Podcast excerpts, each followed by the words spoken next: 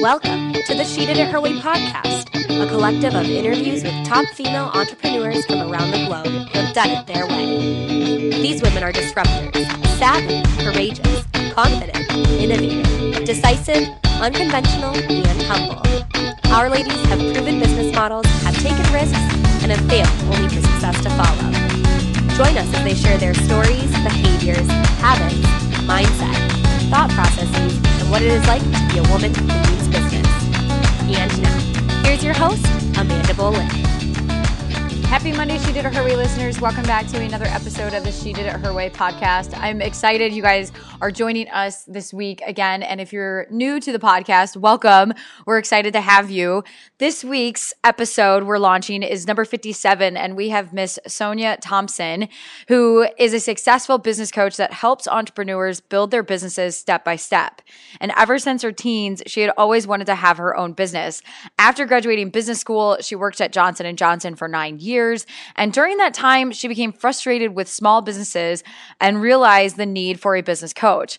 This led to her departure from corporate America to fill the much needed position as a business coach for entrepreneurs to build their dreams. And she does that with her own company, Try Business School.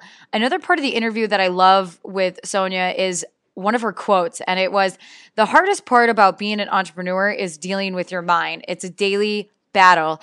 And I could not agree more. And for those of you listening who are business owners, you know that a lot of the internal dialogue in your head plays a massive role in overall business. And it's important for us to be cognizant and to know how to work through our mind because it is quite powerful. So, without further ado, up next, Sonia Thompson, Surviving Entrepreneurship. Today, on today's episode, we're going to be talking about three different topics. One, we're going to hit on uh, leaving corporate America. Two, building a business from abroad. And three, what is the hardest part about being an entrepreneur? And no better person to do that than Sonia Thompson. Welcome to the show. Oh, thanks so much for having me, Amanda. It's great to great to be here. Absolutely. Well, before we dive in, tell our listeners what it is that you do. Okay, um, I am a business coach, and I help entrepreneurs, um, both b- entrepreneurs who have a business already, um, and those who are dreaming of starting their business but haven't yet made the leap. I help them build their dream business step by step because a lot of people know what they want to do, but they're not really sure of how to get to point from point A to point Z. So I give them all the B, C, D, E, F in between.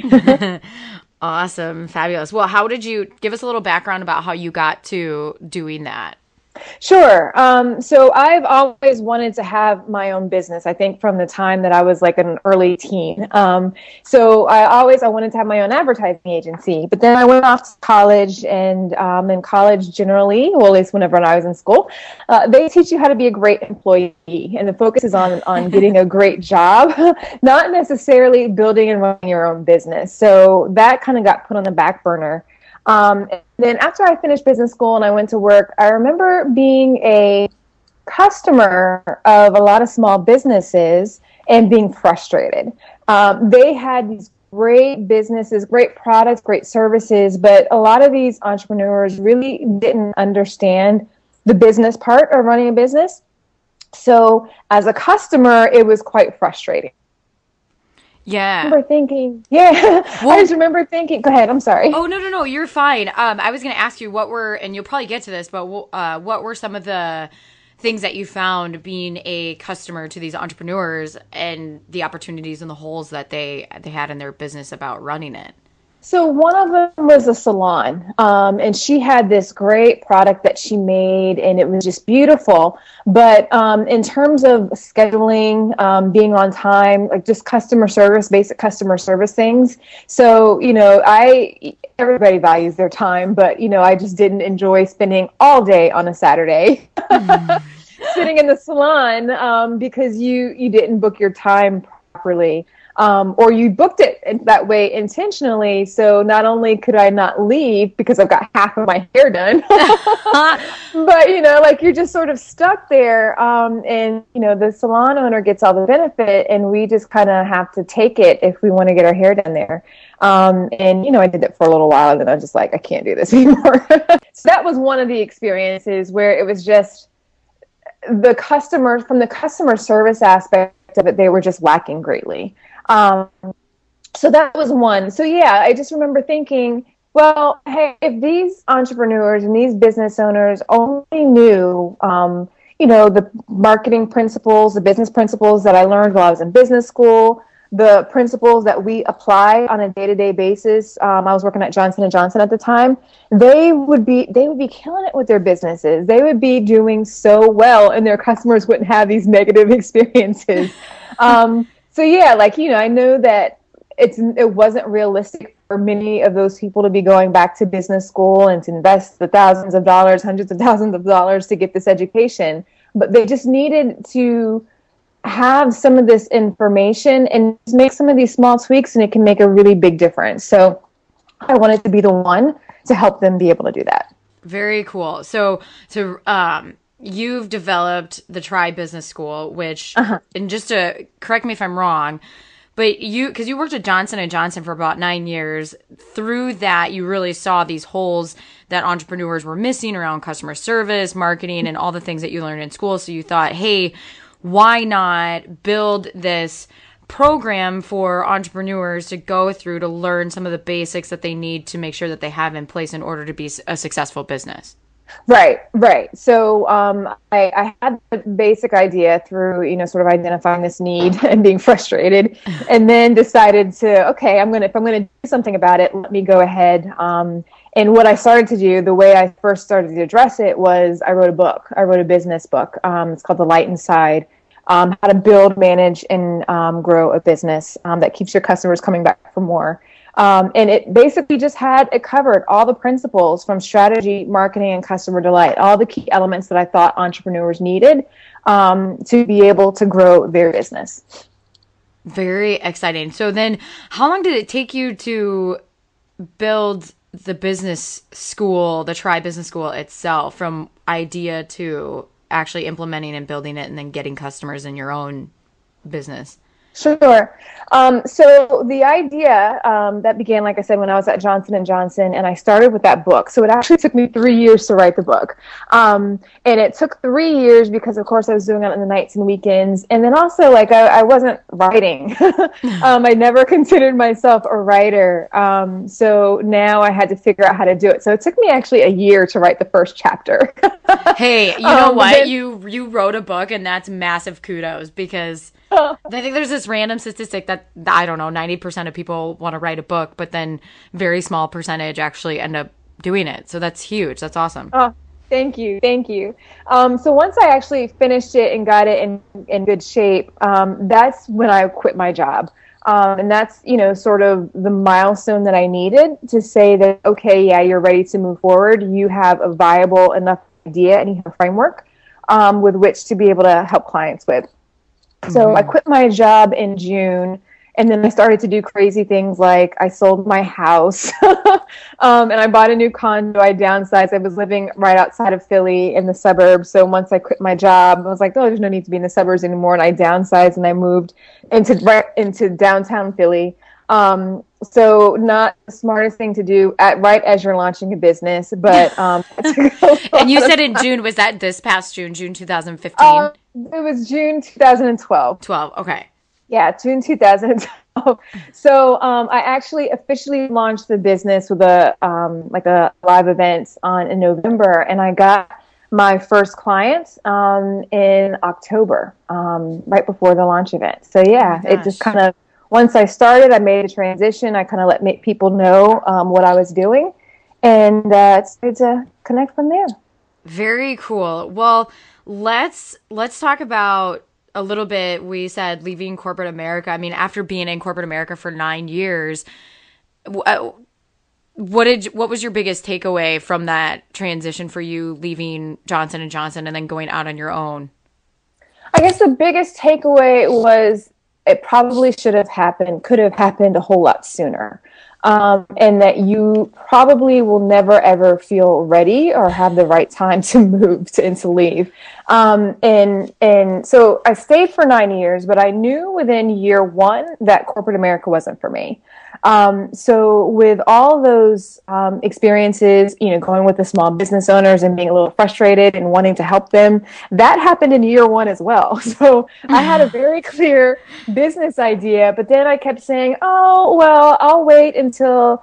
I get promoted um, to manager. And then it was, oh, I'll wait until I get an office. And then I got an office. And then it was, oh, I'll wait till I get promoted to director. And then I just kept moving my um, things that I felt like I wanted to accomplish in corporate America. And then, you know, all of a sudden I've been there for nine years.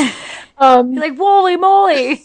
Right, right. And you know, you they you get these carrots sort of dangled in front of you and you keep going and because you think you might want them and you think that you need to learn more but you really don't because mm-hmm. the skills and things that you learn in corporate america are great and they're fabulous and i use them today but there are skills that you need to be an entrepreneur that you cannot learn until you become an entrepreneur and actively start doing it. Mm-hmm. Um, so that extra time in corporate America was beneficial. It helped me bank um, additional capital uh, that I was able to use as I was building and growing my business.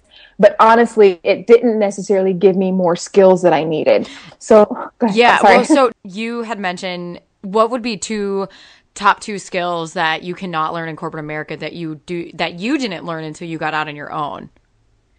It's more of just figuring out. Okay, so for me, for instance, um, um, as a marketer, we had agencies um, do a lot of our work for us. So I did a lot of directing, a lot of coaching, a lot of things like that. Now, as an entrepreneur, I needed to go out. I was my own agency. So, you know, when it came time to start blogging or whenever it came time to, you know, um, do other things on the web as part of my lead generation, mm-hmm. I had experience with the strategy of it, but now I had to learn how to do it. Whereas previous in corporate America, I was paying people to do it.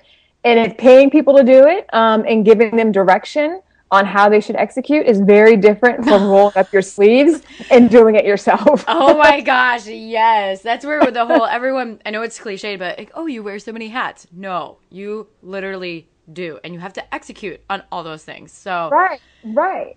And you you you can't assume like even if you're going to get help and have people help you, you have to know enough to know what you're getting help in and what you need to do for you.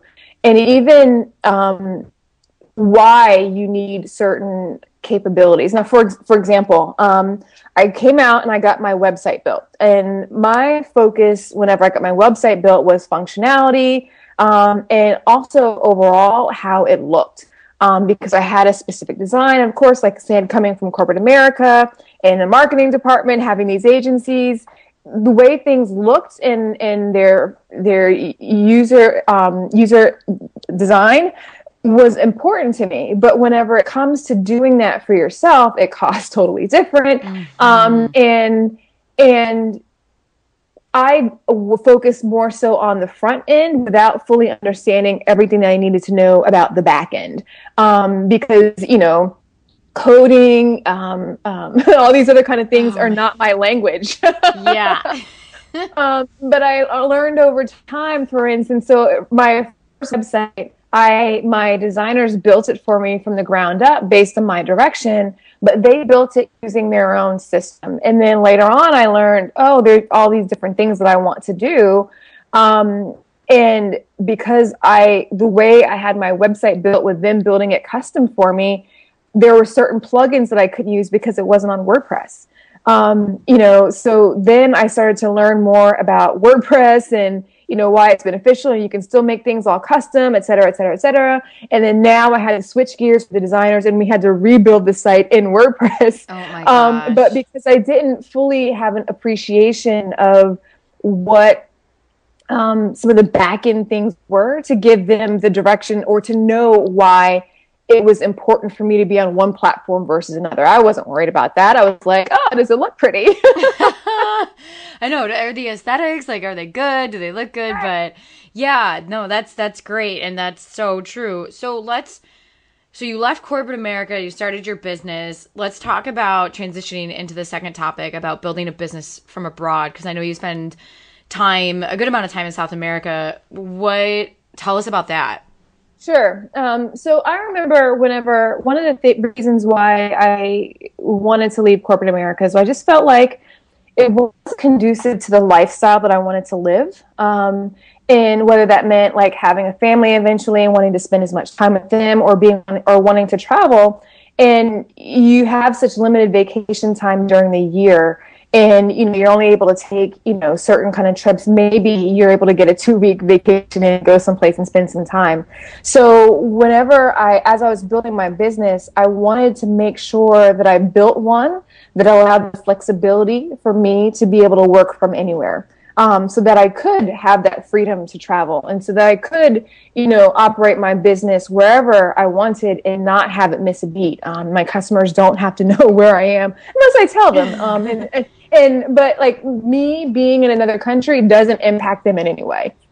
Um, so whenever I, I, built my business that way, just to be sort of um, allow that flexibility for me, I then had to decide to take advantage of that opportunity. So um, last year, I went to South America and traveled through four countries um, for about two months, and then ended up squatting in Buenos Aires for about five weeks. Sounds and, um, absolutely terrible. It- I'm kidding yeah, it was wonderful. And then I went back again um, for for two months earlier this year, and I recently just got back from another three month stint. Oh and in gosh. a couple of months, I'll be going back for a couple of months as well. And the cool thing is, um, you know, basically because the way I go, um, I'm able to immerse myself in the culture. I rent an apartment. I rent it through Airbnb, and um, I work all day. And then I work all day, like, you know, I'm working here in the US in Florida.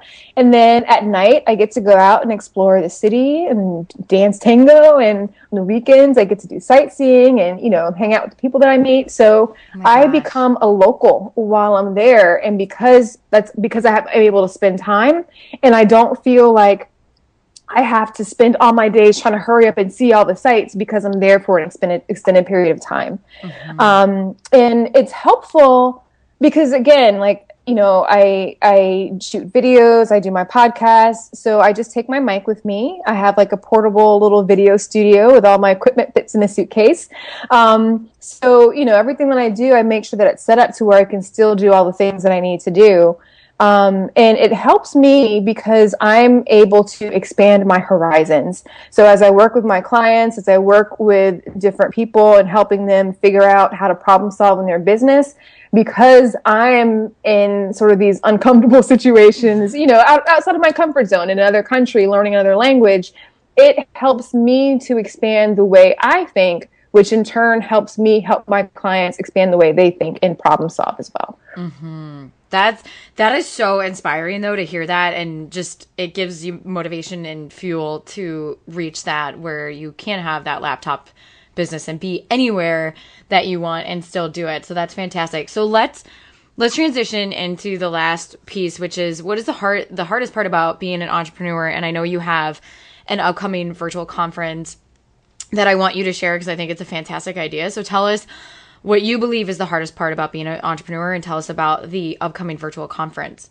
Sure. Um, so the hardest part about being an entrepreneur is dealing with your mind. oh, I great, say, yes. it's a daily battle. Um, I, I did an interview with a guy uh, a couple months ago, and he said starting a business is like going to war.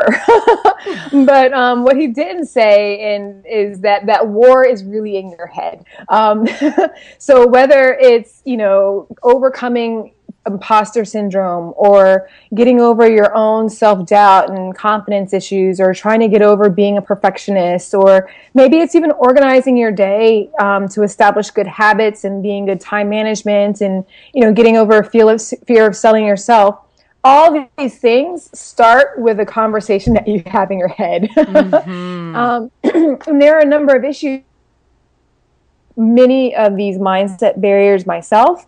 Um, and then after I, every time I see whether it's my friends or you know some of the clients that I work with, everybody goes through these mindset um, issues. But the, the challenge is that so few people talk about them. Um, you know, or maybe they'll talk about them in private conversations and closed doors, you know, about oh man, like, you know, sometimes I just feel like a fraud, you know, that whole imposter syndrome thing, or that feeling of being overwhelmed and not sure of how to get things done, or feeling like you're not focused and you're just trying to chase all these shiny objects. Um, so with my virtual conference, it's Entrepreneur Survival Summit. And it's all about helping entrepreneurs overcome those mental barriers that limit their success mm. thriving business. So they can live the good life that they've imagined that entrepreneurship will enable to them to live. And so they can change the world because anytime you run a business you have the ability to impact the world in a positive way. Um, but you can't do that if you're stuck in your head. With this virtual event what does that even look like for people for listeners who aren't familiar with how virtual events work or what they look like Sure. So um, there's a couple ways you can do it, but the way I'm structuring this one is it's a free conference. It's free. It's online. You don't have to travel. You don't have to go anywhere. Um, and it will happen over a two week time period. So I've got um, 30 plus speakers, and we're going to cover um, topics. Um, so I broke them down into four different areas the way you think about yourself, the way you think about your work, the way you think about your business, and then the way you approach yourself, your well being, mm. because um, you know things like managing stress, giving attention to your body, um, how you focus in meditation, how, what you put in your body, you're eating, all those things impact your effectiveness as an entrepreneur, even though we don't think that they do. um, so those we're going to cover topics in four areas. I've got key experts on all these topics. Um, and we've recorded the videos and then there'll be about four videos that go live each day over a two week period. Um, and again all these are free and if you you have time to watch the videos for about three days before they go behind a vault um, but if you want access to all the videos and a workbook so you know exactly what your next steps should be um, then there's a package where you can access all those for a small fee. Super exciting! I'm I'm pumped for it. And any anything else? Last words that you want to share with our audience that comes to mind? I would just say be persistent, um, be consistent and relentless in your learning. Um, you can figure anything out. You just have to be determined enough to do it. And then make sure you do it your way. Like there's going to be a number of people who will recommend that you follow a specific blueprint or path. And while you should follow best practices and learn about the best practices, you still have to do it in a way that feels right to you. It's your business. Um, so um, you're because you're not trying to be a clone of somebody else. You're trying to take the principles and then figure out what works best for you and the people that you're serving. And whenever you do it that way, you'll be able to build a business that's right for you and it's right for the people that you are uniquely suited to serve. Love it. L- love it. Uh, last question, too, is any book that you've, any book that you've read that you highly recommend for our listeners to read? Um, I would say um, I've got two books, if that's okay. oh, that's, that's perfect. The first one would be Mini Habits, um, because habits are essential to building a, a sustainable and thriving business. Um, Mini Habits by Stephen Guise, and it goes through um, the how and why of establishing habits that will stick. Um, and then the other one is the one thing by um, Gary Keller and Jay Papasan. And fantastic um, book. They are all about focus. Both of these guys are guests on the conference as well. So stop it. Yeah. that is awesome. I just finished that book. It's a great book. It's a fabulous book. Focus and productivity. So, well, Sonia, thank you so much for coming on the show and your information. And we, I'm grateful, and I know our listeners are as well. So, thank you so much. Thank you so much for having me. Thanks for tuning in to the She Did It Her Way podcast. Did you like this episode? Head on over to itunes.com to leave us a rating and a review. We would love to hear from you. And don't forget to check out she did it her way podcast.com where you can subscribe to our email list so you can receive the inside scoop on our latest episode released each Monday. Now, do us a favor and go make it a great week.